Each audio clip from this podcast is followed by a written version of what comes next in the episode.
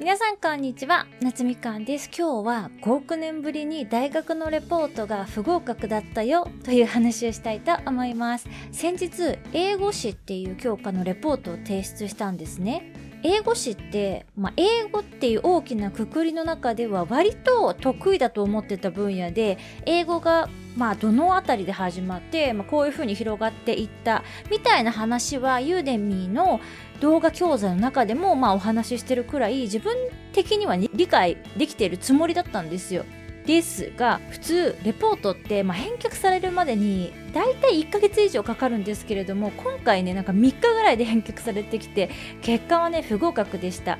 私大学9年生なんですけれどもレポートの不合格ってこれでね3教科目なんですよ。しかも不合格の文字を見たこと自体がですね5億年ぶりだったのでもう結構なねダメージを食らいました。しかも不合格に、ましてくる教科って大概私のレポートのどこがどうダメなのかをねかなり詳しくコメントしてくださるんですよ。なのでね なおさらダメージがね深いです。不合格ねいただくたびに大げさですけれどももう私っていう人間をね 結構全否定されるような気がしてしまうんですよね、まあ、これはね私の被害妄想だっていうことはね重々承知ではあるんですけれども毎回レポートって数ヶ月単位ね準備して書いているのでしかも参考文献とかって結構高い書籍とかもあってそれもまあ購入して勉強してしてたりとかするのでなんかねいろんな意味でねショックが大きいんですよね。でもね今回のレポートはね返却までに、まあ、たったの3日しかかかってないんですよ。レポートは今回締め切りの直前に提出したので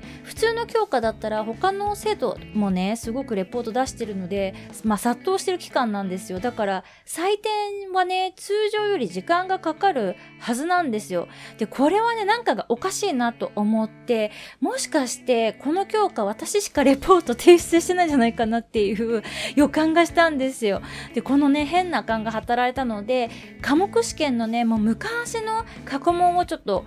掘り出して検索してみたらですねその英語詞の過去問でも見たことがないレベルの難易度の問題が 出題されるっていうことが今回ちょっと分かりまして私はねこの英語詞の教科をね諦めることにいたしました。なんで私科目試験の過去問をチェックしないでレポートをね書いてしまったんでしょうか。もうほんとバカね。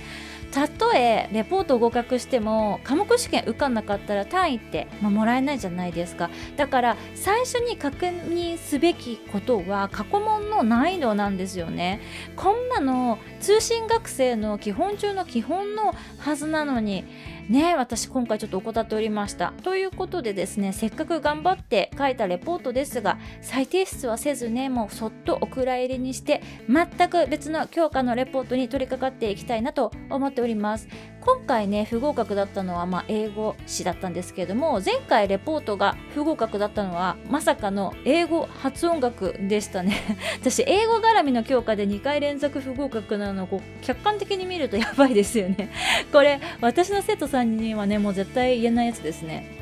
英語の教科はま全然いけてない私でございますが一番ま好評欄とかで嬉しいコメントいただけるのはやっぱり社会学系の教科ですね。心理学はね実際あんまりいけてなかったんですけど社会学系の教科はほとんど今まで評価が A なので私やっぱり英語やってる場合じゃないのかもしれません。大学に入ってね初めて社会学っていう教科に、ま出会ったんですけれども社会学めっちゃ楽しいですよね。こういうなんか絶対的な正解が存在しない問題についていろいろ考える系の学問が私にはやっぱり向いてるのかなと思います。英語もね私はこうあんまり試験とか検定が好きじゃないんですけれどもその理由の一つは言語に、まあ、絶対的な正解ってないんじゃないかなって思っているからです。文法も地域と時代で、まあ、変わるものだし発音だって地域でめちゃくちゃバリエーションがあるじゃないですか。だから言語に関する問題って